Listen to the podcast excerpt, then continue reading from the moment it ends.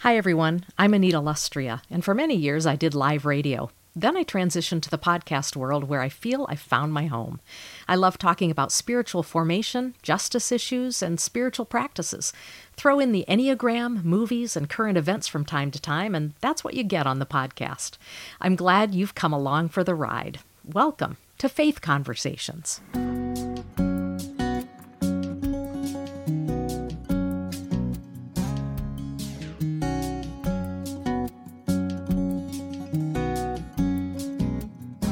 Welcome to Faith Conversations, everyone. I'm Anita Lustrea, and I'm delighted to have back on the podcast Christine Valters Paintner. I have been a fan of Christine for many years. Um, there have been a couple of her books that have uh, touched me deeply. Uh, the soul, uh, I always get it wrong uh, The Soul of a Pilgrim. I think that's right. and um, more recently, The Soul's Slow Ripening, because a friend of mine and I are reading that and taking a trip to Ireland. And, and so um, I'm rereading that, I should say, but I love that and many of her other books. But Christine is also a beautiful poet. She's also the online abbess of Abbey of the Art, which is a virtual monastery and a global ecumenical community integrating contemplative practice and creative expression. She leads online retreats. I have several friends who've been a part of numerous retreats that she's led. And um, I highly encourage you to check out Abbey of the Arts. Uh, I will have a link to that in the show notes. Um, please check that out. It's fantastic. So, uh, without saying any more, let me welcome Christine Valters Paintner back to the podcast. Hi, Christine. Hi, Anita. Thank you so much for having me back. It's lovely to lovely to chat again. Always good to, to talk with you. Um, I would love for you to say a word for those who aren't familiar with um, Abbey of the Arts and and how you why you founded that and it is really blossoming and growing and you do a wonderful thing there talk about the mission of that and how that got going and what are some favorite things um, of yours that are a part of abbey of the arts yeah well it's been um, growing for the last 15 years mm. and I went to graduate school to get a PhD thinking I wanted to be an academic. And then I started working as an adjunct professor uh, at a university and I realized it was not what I wanted to do. And my creative spirit and my contemplative spirit were pretty suffocated in that environment. And I loved retreat work and spiritual direction and things like that. So I yeah, I started uh, it was started with a blog where I was trying to basically retrain myself from being an academic writer into a writer who could, you know, reach more people and reach sort of a broader audience.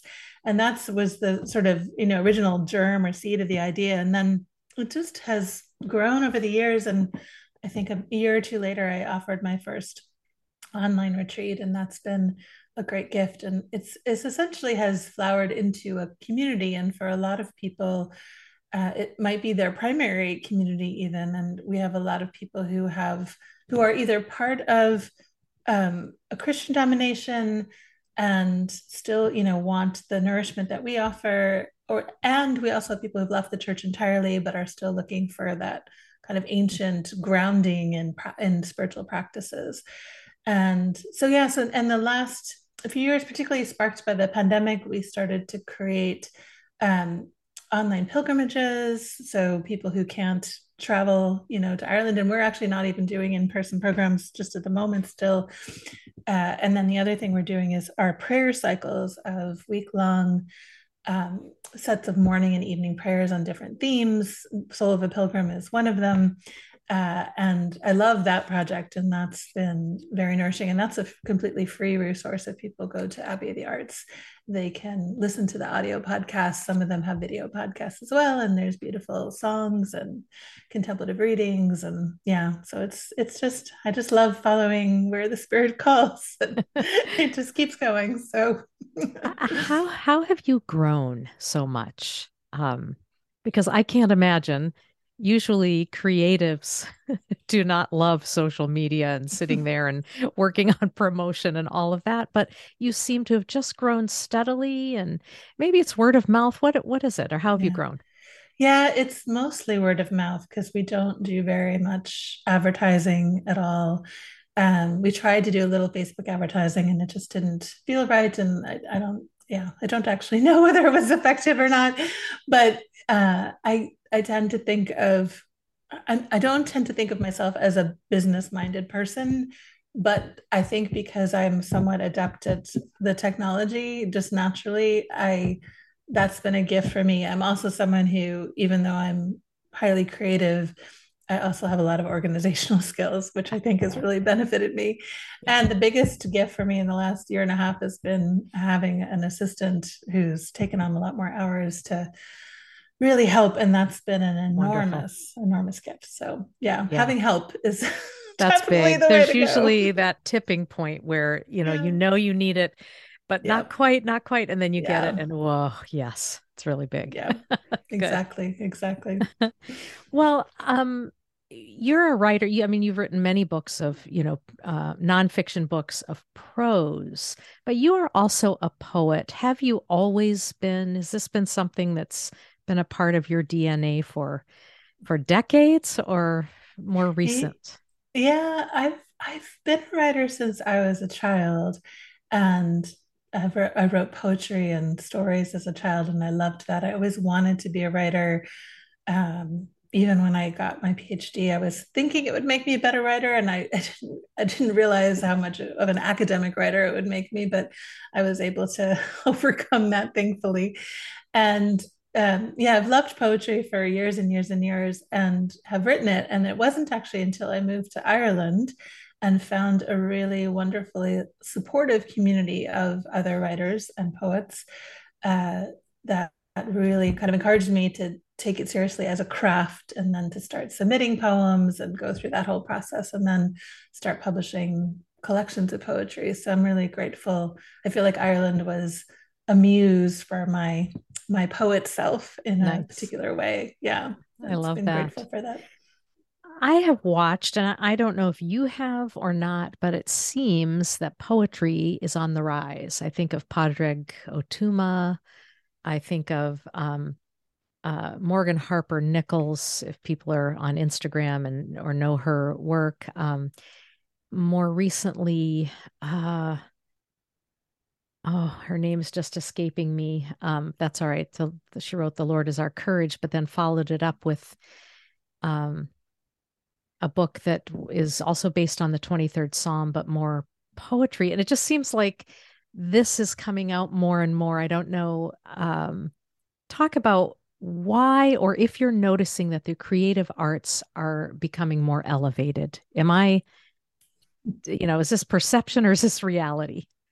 Yeah, I, I, I definitely think that. And, you know, when I started teaching online and writing years ago, I was I was integrating a lot of poetry into my work. And it was much harder to find poems online or or it would be you know usually like mary oliver or david whyte or you know the the people that who i absolutely love and not as much you know diversity of other poets but now of course you can find so many poetic voices and i do think it has a lot to do with accessibility and you know people some poets making use of things like social media and instagram as a way of making it more accessible.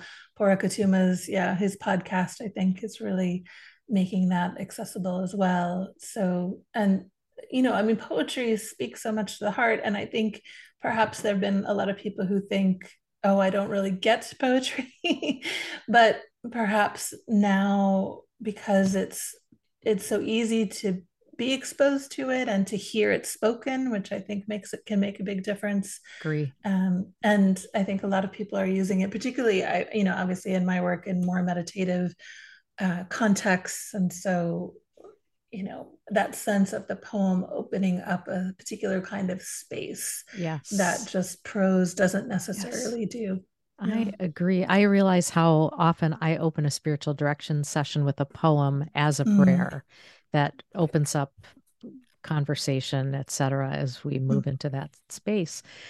Uh, also, I believe the more people read poetry, you know, you can he- hear that criticism. I, I don't understand it, but I, I feel like it's like anything else. The more we read it, uh, the more we begin to understand it as well. Would you agree with that?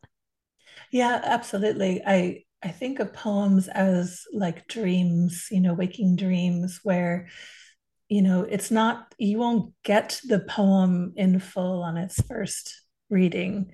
You know, just like when you wake up from a dream, you don't know what it means or you might have an inkling but it really takes a little bit of working with it and you know i often think reading a poem at least you know two or three times helps the images start to you know resonate more deeply with your heart and you know there are poems that have spoken to me for many years and lines from those poems come back to me you know now and shimmer in whole new ways so yeah there's a there's a depth and a mystery to that poetic language that I think is a real gift if we allow it.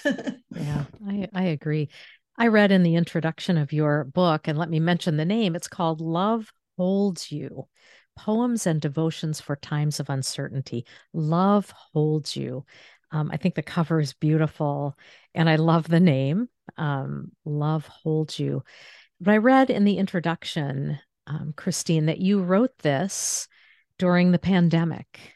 And I, would love to hear how that influenced your writing and um, talk a little bit about where this particular volume came, how it came to be. Yeah, well, you know, like like everybody in this on the globe, mm-hmm. the pandemic hit and I, you know, was sitting with so much uncertainty and um yeah, just uh, feeling disoriented and undone in so many different ways and and and you know I had to because of lockdown had to stay you know we had a I think a two or three kilometer radius so it was very you know we weren't allowed to go very far. So there was but there was such a gift in that of of being forced to stay at home. As someone who likes to travel and often can have like a restlessness in my mind you know dreaming of places i want to go there was a real gift in in staying put and and discovering that I was actually falling more and more in love with all the ordinary moments of my life, uh, while also acknowledging and honoring and holding space for this tremendous grief that was also happening. So, sure. holding the space for both. But, you know, my, I think for me in general, in my spiritual life, my conviction that love is the ground of all being and that love is you know the yeah ultimately what holds us as the title says as opposed to you know anxiety or disarray or chaos or violence or any of those things. Um, that the the that when we connect to that deep foundation of love that we then have some resources and capacity to meet the places of uncertainty and unknowing. So this collection was inspired by by that time and thinking about how might I meet the world and this moment we're living in, and how might love come back to meet me in that process as well. I so appreciate that. And I loved this in the introduction. Um, writing poems, you say, about love became an act of cultivating trust. The moments that trust dissolved, I would pick up my pen and try and remember what I loved or how love had been made visible to me that day. And I loved hearing about that practice. And I thought for all of us, whether we pick up a pen or not, we certainly can, in those moments when trust dissolves, we can stop and think about, uh, even if we don't write about it, think about and remember what I loved or how love has been made visible to me this very day. And so I really appreciated that, especially um, understanding that you were writing this, you know, during the pandemic when there was so much uncertainty, as you've already spoken of. Well, I love the format of this book. Um, I really appreciate. I uh, often when I talk with someone who um, has written a nonfiction book with content, but at the end of it, they pose some helpful questions. I don't think I'd thought of that in um, doing something like that with a book of poems. Talk about what it is you do and what prompted you to to make the book uh, this format. Well, I have to be very honest and say that the idea for the specific format it comes in is actually from my editor. And I was grateful because I thought, yeah, exactly. I thought, oh, I never I never thought about including reflection questions and affirmations with poems. And I thought, oh, that could work really beautifully. So it was after I turned in all the poems that she then suggested this to me. And then I went, I got to go back through and think about, okay, um, yeah, how how would I invite the reader more deeply in? And so I write um, a question or two for each of the poems to help break it open in a particular way. And then there's an affirmation if that's a helpful thing for somebody just to, you know, can just be a, a prayer that they offer at the end of the poem to help them, to help the reader sort of move into that poetic space a little bit more. I love that. You know, I hadn't even it hadn't even dawned on me that that there was this affirmation after it and because last um or a week or two ago anyway recently one of the podcasts was with myself and a dear friend of mine who used to we used to co-host radio together all about positive affirmations and how what that can look like in your life. And i didn't think about these as these uh, just the word affirmation. Um yeah i, I appreciate that and love that uh, well, I love the format. Good for your editor, number one, because I think this also helps us understand poetry better when uh, some questions are posed to make us think a little bit more deeply. So, thumbs up to your editor because I just love the format. Well, I always think it's marvelous when I hear um, a writer of any kind, but especially a poet, read her own work. And um, I would love for you to do that with a few poems. Um, and maybe let me ask you, even before we get that, you've broken it up into several sections. Uh, what, you know, what, um, I don't know if you thought about these sections as you were writing poems during the pandemic or when you looked at your body of work, they sort of fell into these sections. How did you decide that? Yeah, it was it was definitely the latter where I had um, I think there's maybe about 72 poems in total. And I think when I got to around 50 poems, I started to think about the shape of the collection. I knew I knew in writing the poems that I was writing about love. That part I knew. So I was definitely writing the poems with that in mind. But then when I got to enough sort of enough poems where I knew I was like getting close to a collection, then I started, I basically printed them out and I made piles and I thought, okay, what would be what are some different themes or ways of thinking about love that are showing up in these poems? And so you know i i have one of the sections is living in tension which for me is is actually so much about what what poetry even means for me which is to write about living in a world that feels that is both beautiful and amazing and wondrous and full of love and that's also full of really terrible, heartbreaking, heart wrenching experiences and moments. So, how do we live in that tension? Um, there's a section about love seeking and finding, which is, you know, kind of more about that that desire for love and wanting that sense of be of fulfillment and what you know how do we move through that kind of energy and space and then there's a long section love of the ancestors because i've um, been doing a lot of ancestral work for many, many years. And uh, yeah, the, those poems sort of just came, emerged, uh, um, yeah, of their own accord, and yeah. more so than some of the others. And then I have a few poems about the love of the mystics because I I can't help myself of, of at least bringing some of the mystics in, yeah, to the work. That's great.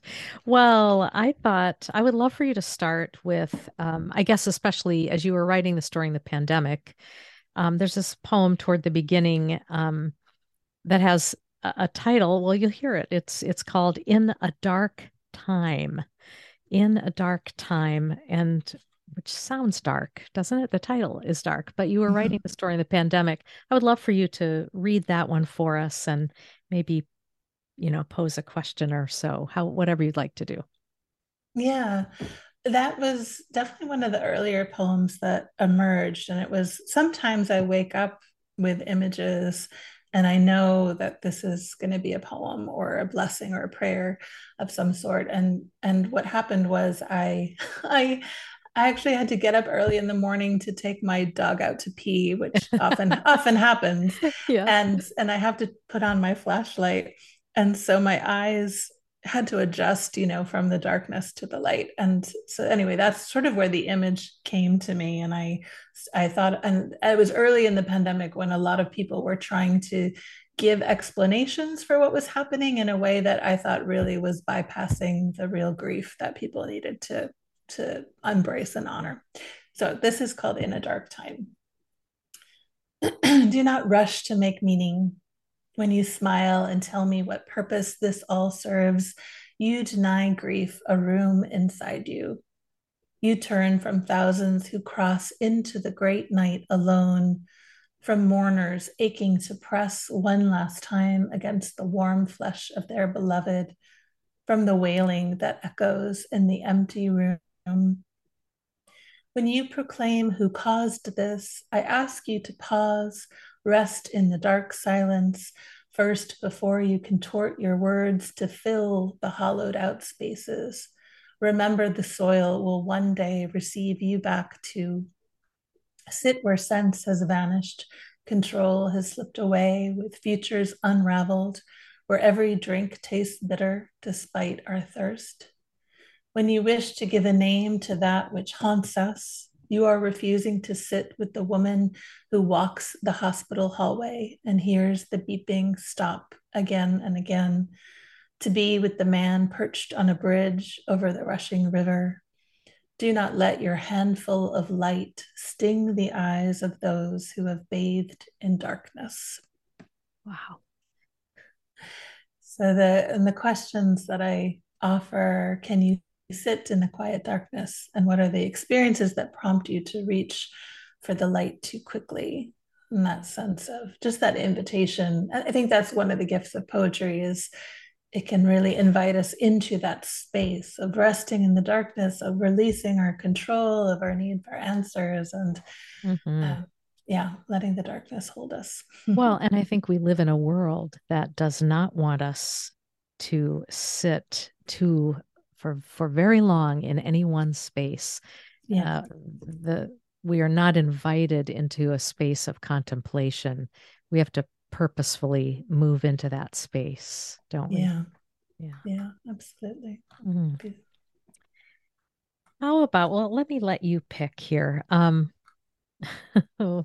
this is so hard. There's I just can't recommend this enough. Love holds you. What a beautiful book. Um and so there's so many that that just leaped out at me. Um let me let you pick everything rises or you did not come here. I will uh see. I think i'll do everything rises. I just need to get to the right page. Okay Everything rises. Blue light of stars, red richness of blood, yellow warmth of sun, green shoots of spring. Hyssop, yarrow, woodruff, each word a world, an orbit around the sun, wedge of lemon, explosion on the tongue, smell of fresh melon, Give thanks for the first bite of a summer cherry, juice gushing over parched lips.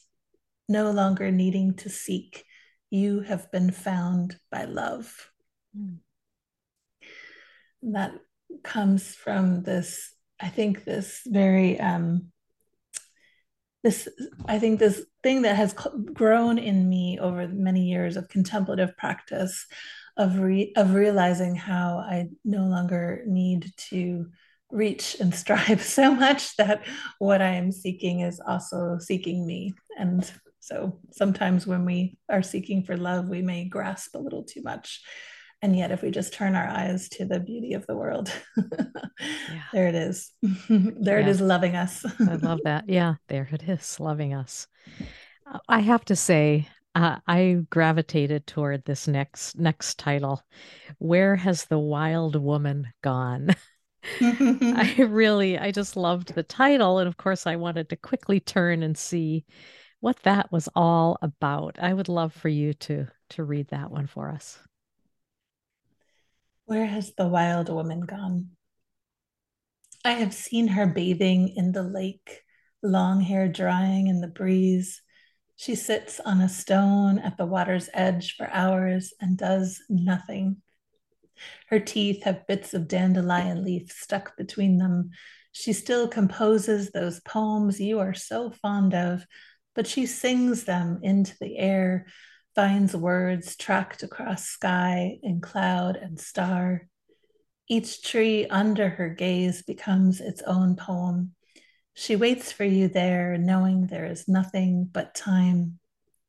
She is the one you left behind when you traded your bark for papers, your stones for pens, and the sun's pilgrimage across the horizon for your calendar with its tidy, color coded boxes. When you wake from a dream one morning and smell oak leaves dissolving into the forest floor, you know this is a love letter from her to you. I love that. Thank you. It's the sense for me of um, the I, I think of you know Earth as the original poem, and and and I love the gift of words and poetry, of course. And sometimes when I, just being out, you know, among the trees or by the sea is more than enough. just being able to receive that. Yeah. I love that. Uh, you have a whole um, section called The Love of the Ancestors. And, mm-hmm. you know, it, I would love for you to say a word about ancestors and paying attention. You know, there's so much um, in our world having to do with finding people we are related to currently and and ancestors you know there are the various dna uh, collecting websites that um, allow us to do that.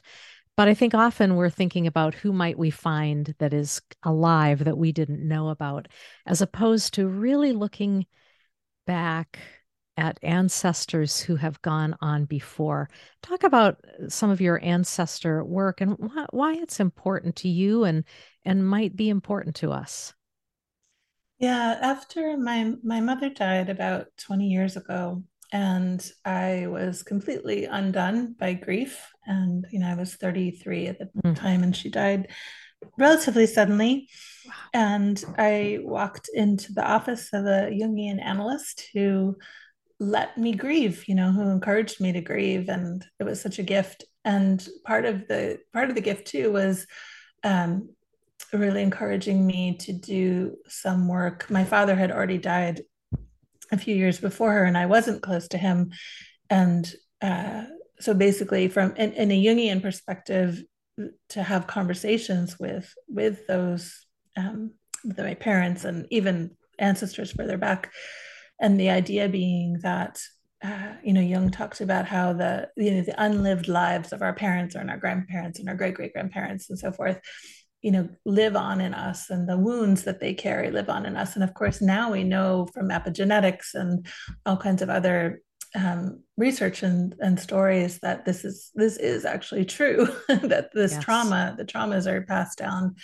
And so it became it really became like a quest for me and a mission and an obsession. Uh, so much so i actually have a book coming out this fall on honoring angel saints and ancestors. And um, half the book is about my ancestry work in particular. Say the and, name of that one again. Well, the the name honoring... of the book is called The Love of Thousands. So the love is my theme this year, but honoring angels, saints, and ancestors. Angels, saints, and ancestors. Okay. Yeah. So the sense of um, so for me, it started with working to heal the woundedness that I carried. Mm-hmm.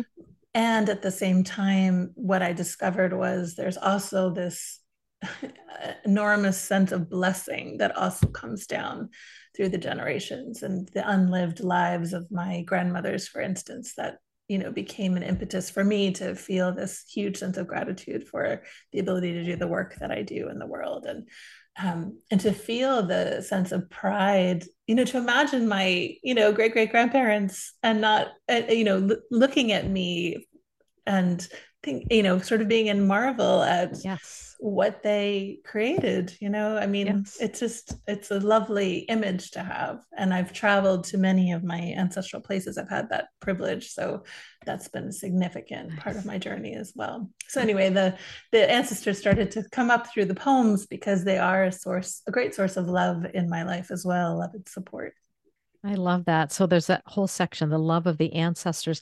I would um I would like you to pick a favorite poem of yours in that section and share it with us. Yeah. Um, gosh, it's hard to choose, but I uh, I will I'll read the poem Riga, which is about my father. Ah. Um, and as I mentioned, my father and I had a pretty strained relationship. We actually didn't even talk the few months before he died. And he was he had a lot of addictions and a lot of my work, my ancestry work, was reaching out and trying to heal this relationship, which came, you know, in many, many different ways over the years. Um, and anyway, he was born in Riga, Latvia. And in 1944, when the Russians invaded, he went to Vienna, where his his maternal side of the family was from and he never ever spoke about Latvia ever again, never to me. And I didn't wow. even know when I was growing up that I was really part, actually as much Latvian as I was Austrian. Wow. Okay. So this is uh, a poem about about that. So Riga. 1944, the year you fled as Russians stampeded you and your sister grasping the soft hand of your mother on the long train ride through the night your father followed much later while your aunt was sent on to Siberia. And from there, a door slammed shut inside, and you kept the stories secret, even though the old photo albums show photos of you as a boy playing by the Baltic Sea, a curtain of trees behind you. I know there was ice cream and sand pails, swimming and giggles, but the winters were dark and cold, and soon a fire began to burn the cathedral tower, a wild flame scattering the past. Once you left, this place became a distant echo, a cavern you filled with Johnnie Walker Red and Bloody Marys. I traveled there years after you left this bright world. It felt like a door sealed shut was pried open, rusty hinges crying out, a path into a garden choked by weeds, and a single wild rose emerging, the one whose scent makes me think of you, the one I had to write about to speak aloud. Mm. So and what that kind sense, of, yeah, yeah go, ahead, go ahead, Christine. I was just going to say that sense of, uh, for me, a lot of the ancestry work is is speaking aloud some of these stories that yes. were, you know, hidden away for various reasons. And um, so well, that's powerful, number one. And what, what kinds of questions do you ask after this particular poem? Uh, well, one of them is what are the traumas your ancestors endured that sealed shut doors inside them? And it might not even be that you know the specific trauma. Um, you know, it might be grandparents who fought in, you know, World War One or the Civil War. Or, you know, you might, but you might have enough of a sense from a cultural standpoint to be able to imagine or you know to imagine some of your your grandmothers and great grandmothers and to know that they weren't allowed to you know live out their dreams because of the expectations of the culture they mm-hmm. live in. So yeah so what lies hidden waiting to be excavated and opened into the luminous light of truth? So what are the things that if you if you gave time and space to instead of trying to push down and suppress how that might open a door or a, a gate. And and what what affirmation would you use after a poem like this? I will tell the stories that have been hidden away. Mm. wow. That's that is powerful. Um all right one more one more very short one. It's at the end called Whatever I Find that really jumped out at me. Um, yeah. Uh, for, for a lot of reasons, but I, I would love for you to talk about this and read this one. Whatever I find hidden among the stones piled by lake's edge, a beetle, a coin, a candy wrapper, let it be a portent, a cipher. Let me seek a new direction among what is hidden, lost, discarded, rather than always grasping at some bright, invisible future. Say a word about that. I, I, I oh, yeah, I just, I really appreciated this. Um, yeah, I re- actually remember writing this poem, and I was, I actually went to a hotel in Galway City where I live to go write some poems for a few days, and it's it's next to this lake, and um, and I walked down to the lake, and I was a little disappointed to see some discarded things there, and then I thought, well, you know, of course, I wish that that that wasn't so and you know could do i have to always be looking for things that i would consider beautiful or sometimes could i sit with what has been discarded and how might that be a metaphor for the thing the discarded things of my life that actually could be an opening into some new awareness or some new gift as opposed to always wanting the new or wanting the shiny or you know whatever that might be um yeah. I like that I'll, I'll, i just feel like this book is just one big invitation hmm. um and and i'm always uh I, i'm always excited when people get turned on to poetry. So I love having poets. I've had a couple on the podcast before, and and uh, I'm great, so grateful for you and for your work, uh, top to bottom, from Abbey of the Arts to all of the books you've written. But this current one, Love Holds You: Poems and Devotions for Times of Uncertainty, absolutely beautiful Christine, thank you. It's always a joy to have you. Thank you so much, Anita. Appreciated it. And to everyone else, as always, I say keep the conversation going.